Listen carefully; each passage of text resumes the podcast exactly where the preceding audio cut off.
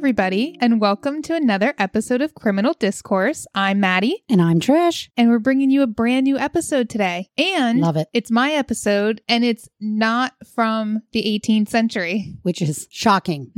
twenty sixteen, people. It's amazing. Isn't it? It and is. Look, can you hear all the pages of my notes, guys? Which is also equally shocking. But hey, this is awesome. This is yeah. awesome. I'm looking forward to this. It's going to be great, guys. So before we get started, just as a reminder, if you ever want to reach out to us to tell us how excited you are about us doing an episode from twenty sixteen, or you have case suggestions or any other comments, you can reach us in multiple ways. We have a Facebook, Criminal Discourse Podcast. We have a YouTube channel. We have Instagram, Criminal Dis Pod, and also on our website, criminal discourse podcast dot com, where we have a comment section that you can reach out to us us directly, as well as all of our show notes. Yeah. If you just want to introduce yourself and say hi. I love, love hearing from people around the country and the world. Yes. Are we ready? I'm ready. I'm hot to trot. I'm ready to get into this case. Go ahead. Okay. So December second, twenty sixteen was a normal day for nineteen-year-old Sarah Stern in Neptune, New Jersey. Now, Neptune is a pretty tight-knit community on the Jersey Shore, and Sarah was living on a block that she grew up on where everybody knew everybody. It was, you know, when she was a kid, she grew up playing with the other kids from the neighborhood, everybody always at everybody else's house, very similar to where Trish lives, like that very yes. close you neighborhood know your neighbors. mentality. You know yes. your neighbors. You know when something's not right. You know when something is right. Yeah. You know everybody. So she was at home that morning, and then she had met up with her friend Liam, who she had known since she was six years old. And together they had dropped off a box of like knickknacks. She had gone through the house, like the basement and everything the day before. And so they had dropped off a box of stuff to the neighbor across the street, who was one of her childhood friends as well. And then they decided to go to lunch at Taco Bell. So is this her house she was going through to get the knickknacks? Mm-hmm. Okay. It's her house. She was living with her father at the time. So it was the home that she had grown up in. And they went to Taco Bell. On the way home, she stopped by the bank. Hey, Taco Bell, don't hate on Taco Bell. Because all our listeners didn't just see your yuck face. I don't know. I like authentic Mexican food. Oh, I'm not at all claiming that Taco Bell is authentic Mexican food. I'm not hating on Taco Bell. I just haven't gone to Taco Bell in probably thirty years. Have you had the, the cinnamon twists, though? No. Those are good. Go just for the cinnamon twists. Okay. So after Taco Bell, uh, they had run some errands. She was still with Liam. They had stopped by the bank, and then she had gone home. So when they got home to her house, Liam then left for work. So he was like a, a waiter or a busboy at a local restaurant. Not Taco Bell? Not Taco Bell. No, it was a steakhouse, actually. Her father and his girlfriend had been off on va- were off on vacation at the time at Disney. So she had the whole house to herself. And And her dog, Buddy. How old is she? She's nineteen. nineteen. She wasn't yes. throwing a party? No, she was. No, she Good was just, her. you know, hanging. So at two a.m. on December third, so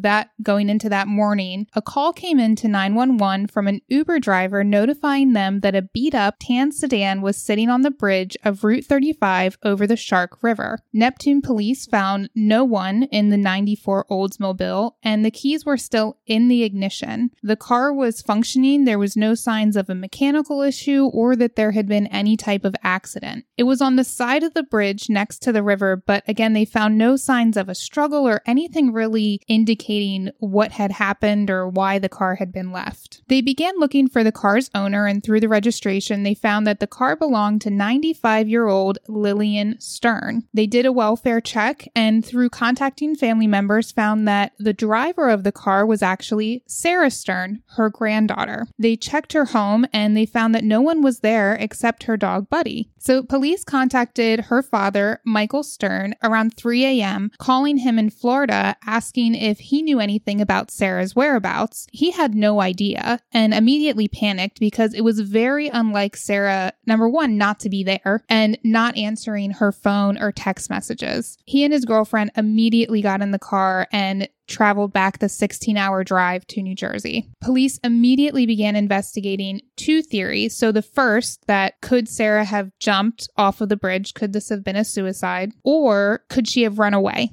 because they didn't see, again, any signs of a struggle. They didn't see anything that had really made them think that she had been harmed. So those were their two principal theories, where one of those two things had happened. But you think she would have taken care of her dog buddy. Like, even if you I'm going to run away or I'm taking my own life, I'm going to make sure my pet's taken care of. Yeah, well, especially since when they searched the home, Buddy was in his crate. So he wasn't even, like, if I were running away or committing suicide, I would not leave my dog in the crate knowing that he may not be found for a long time. So the family gathered and police began questioning friends and family, of which Sarah had many. And this was in the middle of the night and the police were still knocking on doors. They went right into action and they were not messing around. At four a.m., they visited Liam, and he was, again, a close friend of Sarah's, and she had been with him all that day. He said that she had been depressed lately and that she had been planning to go away and go to Canada, that she had been, you know, thinking about just her life and felt kind of stuck and had been wanting to move. He described her father as crazy and said that their relationship was very tense at the moment. Through this investigation, through these questions, they got a good sense of Sarah's whereabouts that day, and a camera from the front porch of the neighbor across the street had confirmed everything in the timeline that they had said. It also captured Sarah's car reversing out of the driveway late that night around eleven forty-five. Could they see on the camera who was driving the car? No.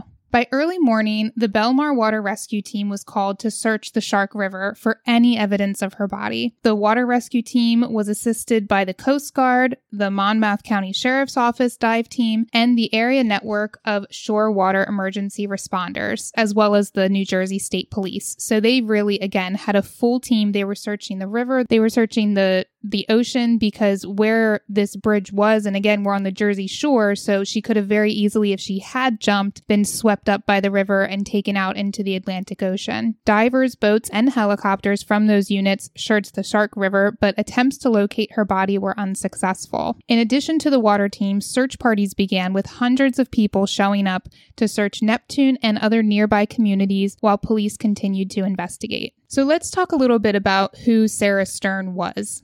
So Sarah was a miracle for her parents. They had tried for years and years to get pregnant before Sarah had come along. She was a great kid and grew up in a really idyllic family and friend group. The neighborhood and community was very tight-knit and always together. In describing the group, Megan McTasney, who was Liam's mother, so she said that they had a nickname for their group when they were kids, and they called themselves the Squad. And they would always come up with weekend plans and all these different adventures, and then the moms would always be trying to figure out how they were going to get these kids to wherever they wanted to go, whether that be Six Flags or the movies or whatever adventure they had really decided on.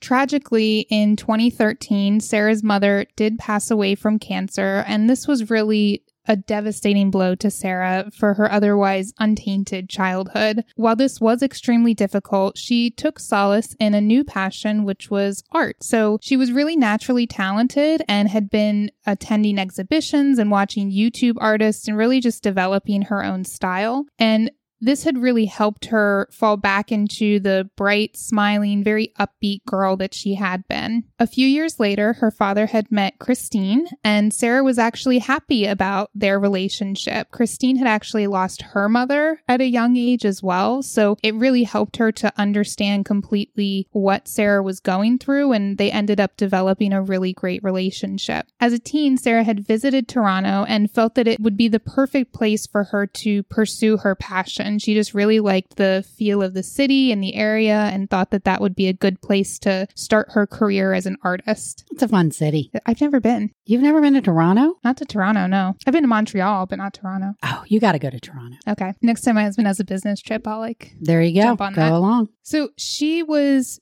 At this point, she was nineteen, and she was pretty much waiting to have the opportunity and the funds to be able to move there and really start her independent adult life. And this is why police thought that it may be possible that she had taken off. But her friends and family felt that if that were the case, she would have said goodbye. She wouldn't just up and leave, and it didn't really make sense to them. Was she looking to apply to art schools up in Toronto, or she just was looking to move and just immerse herself? Yeah, more just move and immerse. I didn't see where she had a plan to go to a specific school or pursue anything really um, particular, but it was just she felt that that would be a great place for her to develop her creativity. In interviewing her friends, police did get the impression that there was some tension in the relationship from Sarah and her father, but it didn't seem like anything out of the ordinary for a nineteen-year-old girl and her father. In questioning the friend and neighbor who lived across the street, police discovered something about Sarah that even her family didn't know about. That morning, Sarah had been excited to tell her friend that she finally had the money she needed to move to Toronto.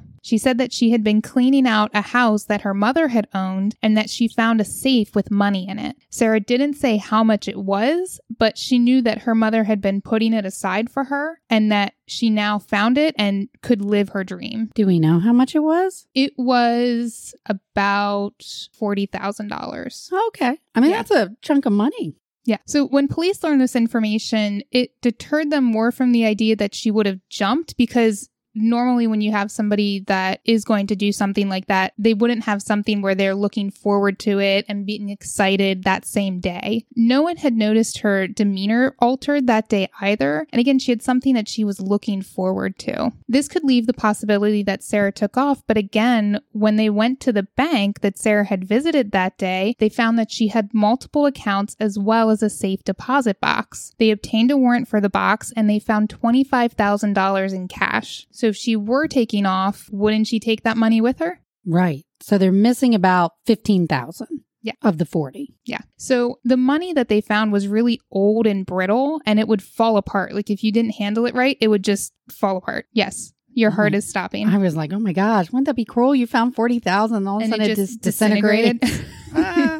So this confirmed what her friend had told police, but it also made a problem with their theories. If Sarah had gone off, she would have taken it with her. So where was Sarah? Where was the money? Where was the rest of the money? And they didn't, I don't believe that they had at this point an exact idea of how much money was there. They just knew the twenty-five thousand dollars was there, but she hadn't told her friend exactly how much had been there. Had she told anybody how much? We'll get there. Dun, dun, dun. So weeks went by with no developments, no leads, nothing, until police received a call in January twenty seventeen. The call was from Anthony Curry. He had grown up in Neptune and went to school with Sarah. He was then living in Brooklyn to pursue a career in making horror films. He wanted to be a film filmmaker. His genre was really more horror because that's what he liked. But he had been home that Thanksgiving, just more than a week before Sarah's disappearance. While he was back home, he had been hanging out with a friend who said that he had planned to kill a girl. He was going to rob her, strangle her, and throw her off a bridge. Now, being that Anthony was in the film industry and the way that the friend described it, he thought that he was pitching him a movie idea, because he said, wouldn't that be a great idea for a movie? And so Anthony took that as, oh, well, he's just, you know, trying to shoot me ideas or get into, you know, making a script or whatever it may be. But when he learned that Sarah was missing and that her car had been found on a bridge, he couldn't get the conversation out of his mind. This was a couple weeks later. A few weeks. I think it was three or four weeks later. And had he just heard about the car on the bridge, or he had heard about it, but then just kept thinking about this conversation with this friend? Exactly. And I don't know exactly how long the information took to get to him about her initial disappearance, because again, he was in Brooklyn, so it would only be if his parents had said something or if he had happened to catch it on the news, but it, he was a distance away. Anthony agreed immediately to help the police and called his friend asking if he could spot him some cash from, quote, that girl's money, to see if, hey, if his plan was to rob her, then he would have extra cash, and this is how the police wanted to sort of pull the information out of him. He said that he had busted his filming camera and he didn't have enough money to get another one and wanted to see if he could borrow some. Now, the friend didn't want to talk over the phone, but agreed to meet with Anthony. So with his car bugged and on video by the police, Anthony went to a parking lot off the boardwalk, which of course in January is empty, and met with his friend, Liam. Liam, if we remember, is the friend that Sarah knew since she was six years old and had been spending the whole day with her, and they were very close. And it also said she was depressed and her and her dad mm-hmm. weren't getting along. And she wanted to move and she would have left and all of that. So when Liam first got into the car, the first thing he does is pat down Anthony to check for a wire. Paranoid much? Well, with well, good reason, so. because, because the entire car was bugged. But he didn't find a wire, so he thought, you know, green light. So after very little probing, Liam confessed everything to Anthony. He described in detail that after convincing her to take money out of the bank, they went back to her house and he attacked her. Quote, I pretty much hung her, like I picked her up and had her dangling off the ground. She just pissed herself and she said my name and that was it. And it took me half an hour to kill her. I thought I was going to be able to choke her out and have her out in a couple of minutes. He had his, he used his phone timer and timed how long it took to kill her. So he even set that before he attacked her. He had to, because if he was using his hands to, to choke her. Anthony, as well as the police listening to the conversation live, were stunned and disgusted. He went on in the video recording stating, I thought I was walking out with fifty G's, one hundred D's. She only had ten G, and this money, I don't know if it was burnt or something. All the money was terrible quality. I don't even know if I can put any of it in the bank. So he's describing in detail how he murdered one of his closest friends and then complaining about the amount of money that he got off of her. And is he the only one that was involved in her murder? We'll get there. It's like I know true crime. It's like you know where this is going. So Liam continued with the story, then implicating a fellow friend of his and Sarah's, Preston Taylor. Now, Preston was such a good friend of Sarah's that he had actually taken her to the junior prom. So they, they were all this friend group. Were these two part of the squad that you talked about yes. earlier? Well, because the the person who described the squad and how close they were is Liam's mom. After Liam strangled Sarah, he went to work and then he met with Preston. He like came out of his work, met with Preston in his car, telling him what had happened and that he, Preston, had to go back to her place to hide the body until they could get rid of it that night. Please tell me Preston was like, have you lost your mind? Preston already knew. They had been planning this for six months. Did they know she had this the money six months previous? Oh, so she they were the ones she told. Yes.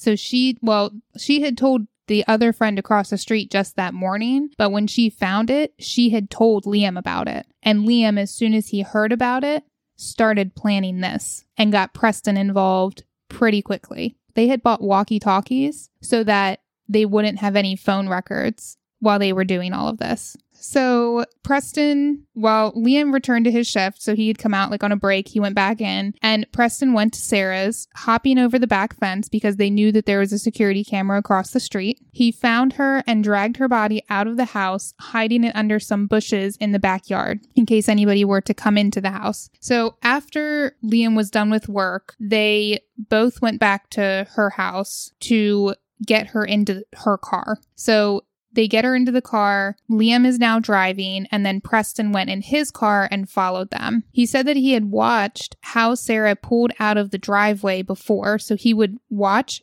what it looked like and her style of pulling out of the driveway. And that night, with Sarah's body buckled into the passenger seat, he pulled out exactly as she would have, so that the, if they saw the video camera from the other side, they didn't suspect that it wasn't her because he pulled out the same way she did. He drove over to the bridge with Preston following his car, and together they threw her body into the river. The day following the confession, police arrested Liam and Preston. How did they not arrest them on the spot? I don't know if they were trying to make sure that Anthony was safe, or they had to, they probably had to have, because the only evidence they had was this taped confession. So they probably had to get the taped confession and then get a warrant for the arrest, is my guess. But now they could also look for more evidence in her car of their presence. I mean, granted, they were her friends. They would have been there anyways. Exactly. I mean, what were they going to find more of? Blood? Trace blood? They didn't. There was not, even in in her house, they didn't find any. Urine? He said he peed. She peed. I don't know. I'm grasping at straws here. Yeah. In any case, they were arrested. And while Liam refused to speak to the police, Preston folded like a house of cards and very quickly confessed. He took a deal, pleading guilty to charges of first-degree armed robbery, second-degree conspiracy, second-degree desecration of human remains, third-degree hindering apprehension of oneself, and third-degree hindering apprehension of another, along with fourth-degree tampering with evidence. In the deal, Preston agreed to testify against Liam, and in sentencing, he was given eighteen years. That's a deal. Mm-hmm. Liam was charged with first-degree murder, robbery, disturbing, desecrating human remains, and third-degree hindering. During the trial, Preston confirmed what Liam described in the tape, so he play-by-play, everything matched up. And he was also able to give them more information about the planning, the fact that it had been planned for months, and that Liam had actually wanted to attack Sarah. I don't know if it was the week before or a few weeks before, but then he realized that she didn't have the cash on her. And so he canceled the plan and then had to figure out, well, how do I get her to get the cash out of the bank? How did, so if he was setting this up so long in advance, he must have been talking to her about the money. Like, why did she have ten thousand on her? Like, what was his line to her to get her to get that money out of the bank? Well, that we don't know. Preston didn't know how. He just said somehow he convinced her to take the money out of the bank, but Liam was pleading not guilty, so he wouldn't give any information, and Preston didn't know how he convinced her to do that. But at the same time, I mean, it's her best friend, one of her closest friends. And if it's, hey, you know, if you're going to start planning for Toronto, you should get some of that money out of the bank because dot, dot, dot. Who knows? Or even, hey, I need some help. Can you help me out a little bit? Mm-hmm. Liam's defense team tried to show that the tape was a lie, claiming that Liam had been auditioning for a movie for Anthony, and that's why he did all of those, he said all of those things, you know, and also that Preston was a liar. They also had somebody come in, which this isn't in my notes, guys, this is just other information. They also had somebody come in that was convinced that he had seen Sarah the following morning walking down the street. After her car was found. After her car was found, around five a.m. And then he said he saw her walking down the street. He's one hundred percent sure it was her. And then he went across the bridge and saw her car. Problem is, the car was found at two a.m. by the police. And by that time, it had already been towed.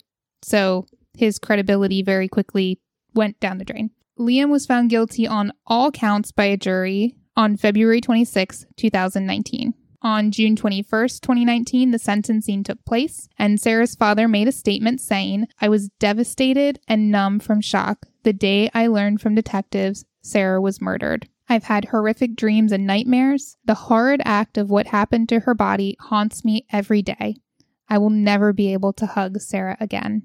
Liam was sentenced by Judge Richard W. English to life in New Jersey State Prison without the possibility of parole for first-degree murder. The additional charges accumulated to a total sentence of life without parole consecutive to ten years, so ten years in addition to life without parole. Sarah's body has never been found. Not being able to hold a funeral, her family did hold a celebration of life ceremony at a local community center. They filled three event rooms, top to bottom, floor to ceiling, with her artwork, and over a thousand people attended to celebrate the beautiful person that Sarah was. So I take it Liam has never shown remorse for what he did to his friend. No, and even in the more disturbing part of that confession tape, he talks about the money and everything, and then he talks about how he thought that he would feel differently after he did this, and that, you know, you always want to try new things in life, and literally referred to his friend's murder as a new thing to try. So criminal discourse life tip, murder is not a new thing to try in life. No. Yoga, learning a new language, travel, new job even. Not murder. No. Was there any follow-up in terms of, like, this was a close-knit community? I am sure this split the community. If they were so tight-knit in a way, in this group especially, I mean, you had two members of this group. These kids grew up together. Their families were friends. And now you have two of them murdering another. Mm-hmm. I can't imagine they're doing barbecues together anymore. No. And his mother, I didn't see anything about Preston's family, but there were articles from Liam's mother who pretty much doesn't believe that he did it.